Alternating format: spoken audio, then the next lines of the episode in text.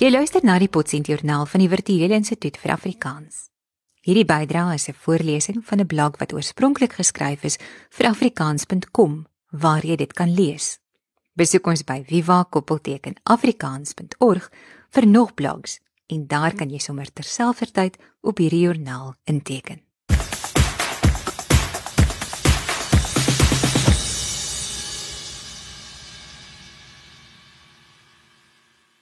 Dit is Donderdag, 26 Julie 2018. Ek is Jana Luther.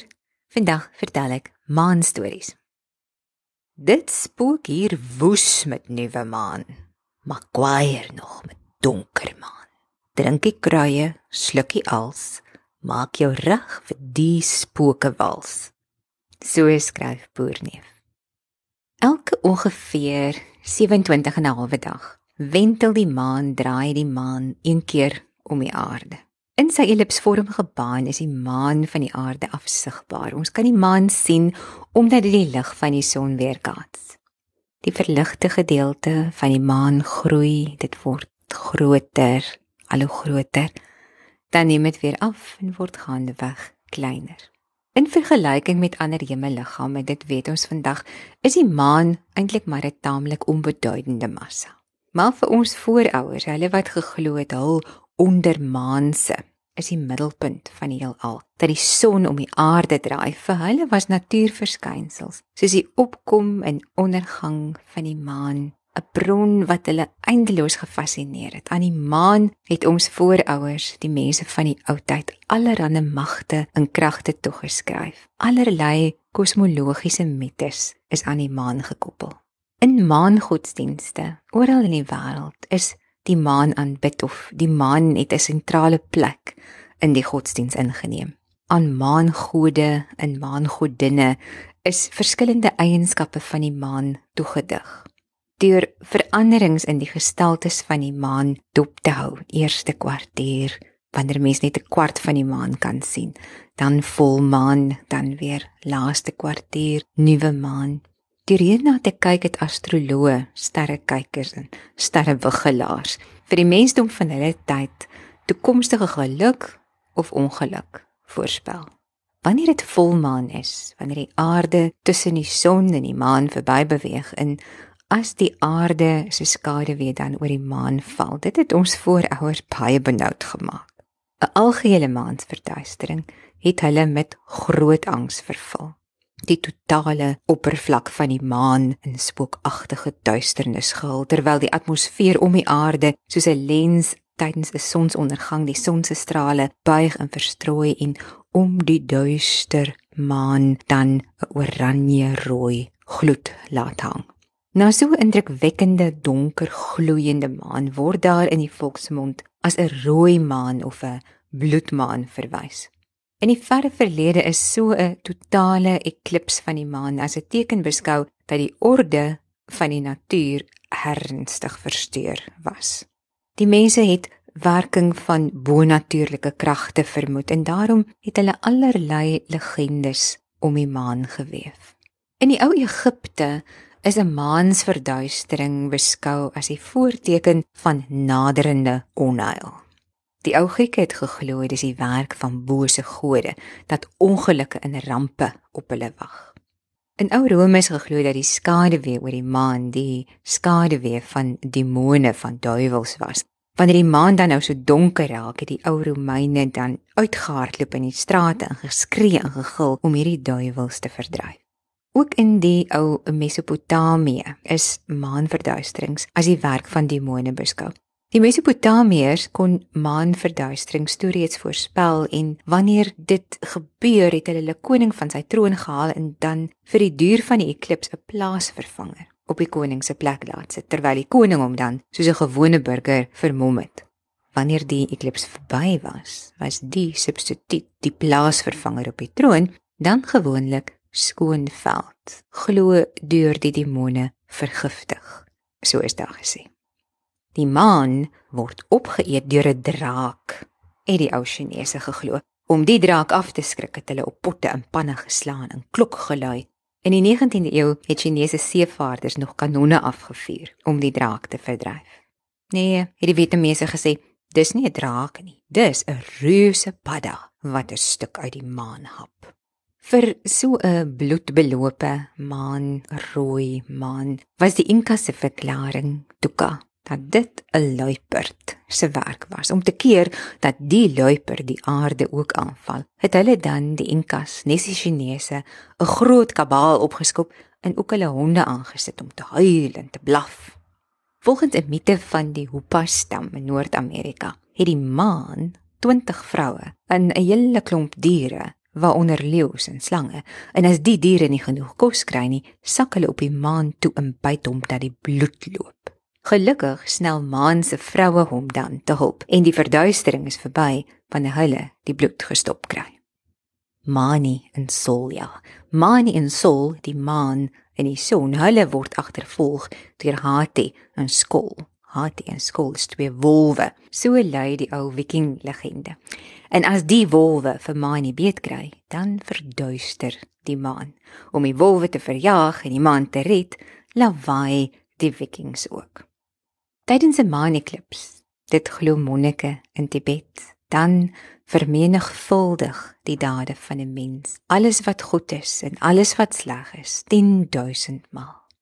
Maar vir die Joodse volk en vir Israel vir hulle hou die maansverduisterings volgens die Talmud niks goeds in nie. Vir die Christendom is 'n bloedmaan 'n teken van goddelike woede en oordeel. 'n rooi maan verbind die Christene dan ook dikwels met die kruisiging van Jesus Dis net die Islam gelowiges hulle wat aan maansverduisterings en bloedmaane geen simboliese betekenis heg nie. Vir hulle gaan so 'n natuurverskynsel alleen gepaard met 'n spesiale gebed.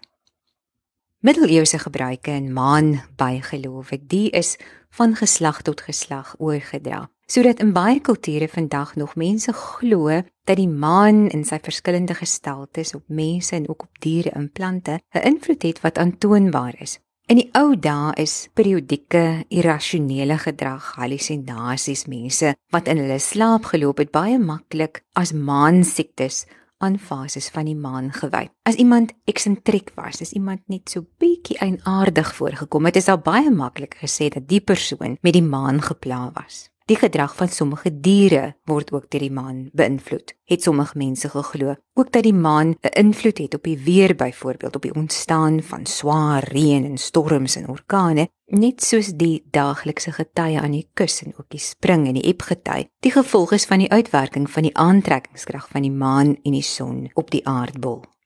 Wat sê die son en die sterre? Wat sê die maan? Ons weerman probeer sy horoskoop verstaan. O Joel, praat orakeltaal. George Weideman en Eisman 1977. As die sekelmaan in die eerste of in die laaste kwartier op sy rug lê, skep hy water, dan hou die maan water. Het sommige mense geglo en as die sekel dan met die holkant na onder hang, gooi die maan water uit. As die maan uitgooi, is die volksgeloof gaan die groot reën kom. Boere het lank geglo knolplante soos aardappels en eie en wortels, plante wat onder die grond groei, die moet hulle plant terwyl die maan aan die afneem is. En plante wat hulle kos bo die aarde dra, bo kan die grond, soos speelgroente en pompoen, die moet geplant word terwyl die maan groei. Met die voorbereiding van die grond en die saai van saad, daarmee moet gewag word tot dit donker maan is. Ek stryk met vere van 'n vlakte vol vyemelk oor by 3 kwart maan om die bedding vrytjies weg te gool.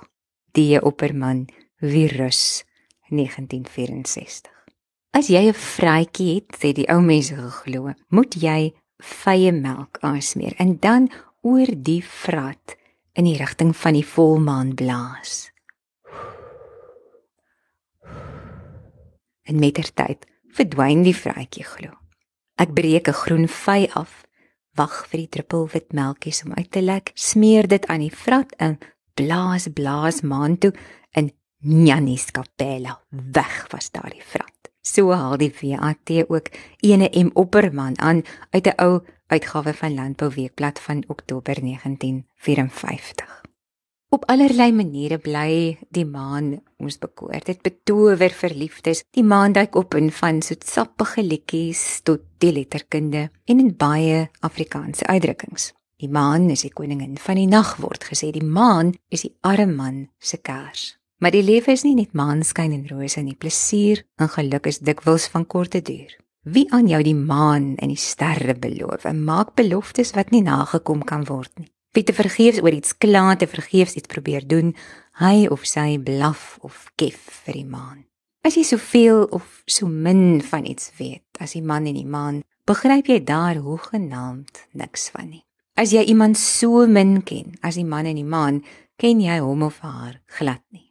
Doen jy vergeefse moeite, dan is dit so goed jy staan in die maanskyn om warm te word. En as 'n mens iemand verwens, kan jy hom of haar maan toe stuur. Ag man, gaan loop vlieg na die maan. As daar van 'n man gesê word dat hy in die maan skyn geloop het, is hy kakel. As iemand begin bles word word soms skertsens gesê, hm, "Die maan kom op."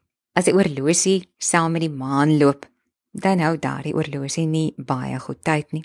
Iemand wat deur die maan gepiets of getik of gepla is, hy of sy tree hm, eienaardig op. As iets na die maan is, is dit verlore, is dit neusie verby.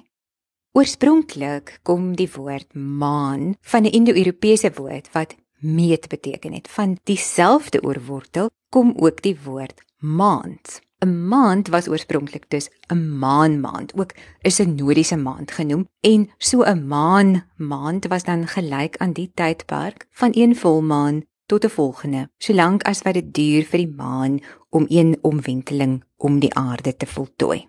Die verandering van die maan van nuwe maan dan eerste kwartier wanneer 'n mens net 'n kwart van die maan se skyf kan sien omdat net 'n kwart daarvan verlig is, dan volmaan, dan laaste kwartier wanneer daar weer net 'n kwart van die maan sigbaar is. Hierdie verandering word elke ongeveer 29 en 'n halwe dag herhaal. Volledige swangerskap duur dus 10 maan maande, 40 weke eerder as 9 kalendermaande soos algemeen gedink word. So haal die WAT wyle Dr Jan van Elfenhof, um, eintlik Dr Jan van Heerden, was hy aan.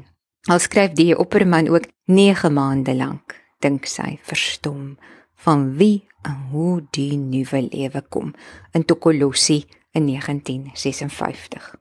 3000 jaar al voor die huidige jaartelling het die Babiloniërs hulle Babiloniese maanalmanak gebruik. Ook die Hindus het verskillende maanalmanakke en baie ander volke. In sinagoges word vandag nog die Joodse een gebruik.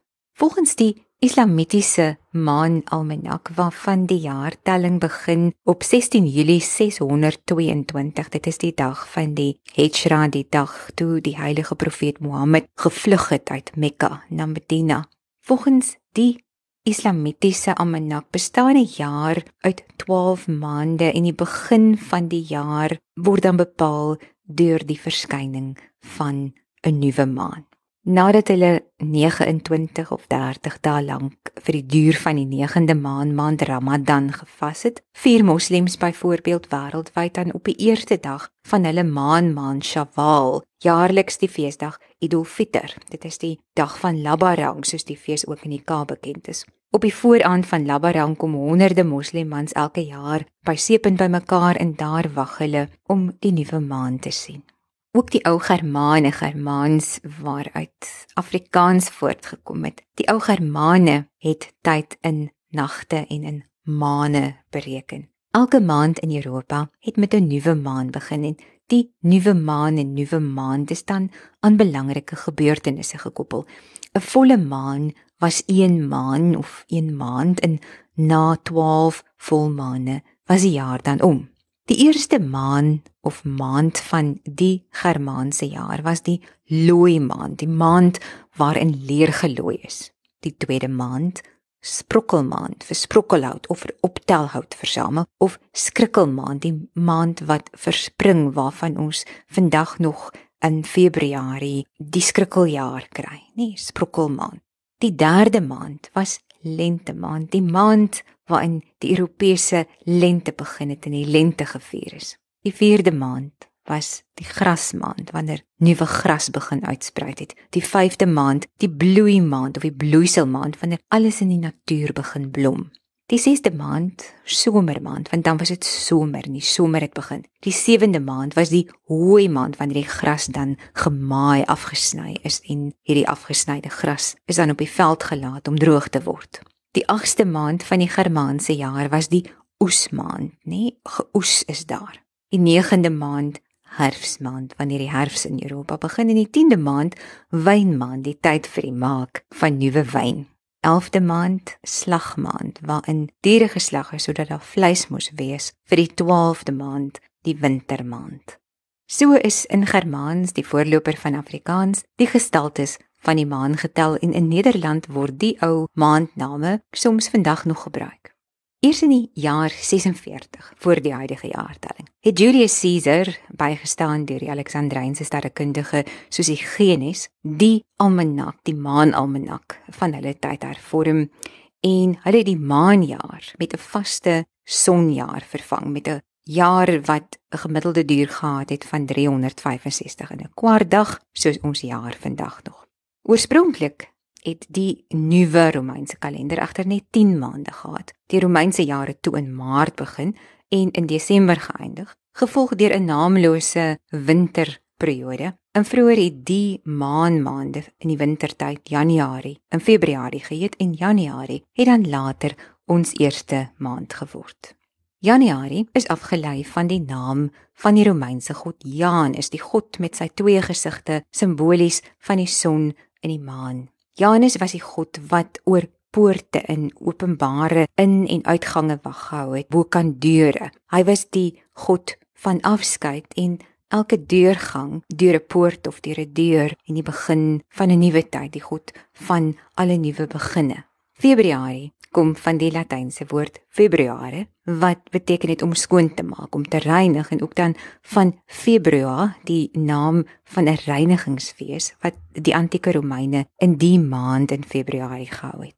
Maart is kort vir Mensis Martius, die maand van Mars, so genoem ter ere van die Romeinse oorlogsgod. April is moontlike afleiding van Afrodite. Afrodite, die Griekse godin van vrugbaarheid, liefde, skoonheid. Afrodite is ook die beskermgodin van die diere en die plante. April herinner ons ook aan die latynse woord apricus wat beteken het om deur die son verlig te word. Mei is waarskynlik vernoem na Maia. Maia was die moeder van die Romeinse god Mercurius, maar oorspronklik was sy die godin van vrugbaarheid en groei. Junie is aan Juno, die hoofgodin van die Pantheon, gewy. Pantheon, al die Romeinse gode en godinne gesamentlik is die Pantheon genoem en Juno was hulle hoofgodin. Juno het die huwelik en die geboorte beskerm. Sy het ook omgesien na die welsyn van vroue. Maar Julie, Julie die het Caesar toe na homself genoem, die maand van Julius, want dit was sy geboortemaand in Daarop kom Augustus Caesar en hy gee sy naam aan Augustus toe hy na die moord op Julius Caesar in die Romeinse ryk die leiersels oorvat. Die laaste 4 maande van die Romeinse kalender is nie na gode of na feeste genoem nie, maar afgelei van hoofdelwoorde: September, Oktober, November en Desember, wat oorspronklik die 7de, die 8ste, die 9de en die 10de maand was van Septem van 7 van Oktober wat ons nog vandag het soos 'n Oktober 8, November 9 beteken en Desember wat 10 beteken, maar as gevolg van die roemsug, die eersug van Julius Caesar en Augustus Caesar wat toe 2 maande na hulle self noem, is September en Oktober en November en Desember, ondanks hulle name, elk twee plekkies aangeskuif en is hulle vandag onderskeidelik ons 9de, 10de, 11de en 12de maand. In die loop van die 7de eeu en in die middeleeue het die Romeinse maandname en die maandkalender geleidelik die ou Germaanse maanmaande en die maanalmanakke van die wêreld begin vervang. Ook die woord kalender kry ons van Latyn van kalendarium, die naam van 'n oudtydse kleitablet waarop geldskieters geldleners in antieke Rome boek gehou het van al die rente en paemente wat op die kalendaai stiptelik die eerste dag van elke maand aan hulle betaal moes word. Die bronne wat ek gebruik het by die skryf van hierdie artikel is ouer gewoonte, die elektroniese woordeboek van die Afrikaanse taal, die elektroniese WAT, A tot by skooi en dan het ek gebruik NC, die ensiklopediese kennisplatform wat aanlyn beskikbaar is by www.ncensie.nl waar onder meer die volledige Winkler Prins ensiklopedie reeks geraadpleeg kan word. Ook was ek by die genootskap Onze Taal aanlyn by onzetaal.nl dan die versamelde poesie van die Opperman in 1987 het dit verskyn by Tafelberg en Iman Rousseau. Ek het die digitale uitgawe. Die samesteller daarvan is AP Groewe dan natuurlik ons eie handwoordeboek van die Afrikaanse taal die HAT en Lesbes Wikipedia die vrye ensiklopedie die Afrikaanse Wikipedia af.wikipedia.org En natuurlik is hierdie hele Afrikaanse Wikipedia en ook die Afrikaanse Wiktionary volledig raadpleegbaar saam met al die woordeboeke in Viva se woordeboekportaal by Viva koppelteken afrikaans.org en hulle word dan elke 3 maande bygewerk. Besoek ons by viva.afrikaans.org. Maak 'n draai in ons woordeboekportaal, in ons korpusportaal. Daar kan jy ook nog ander blogs lees en jy kan inteken op hierdie potsendingreeks. Tot die volgende keer, ek is Jana Liter. Totsiens.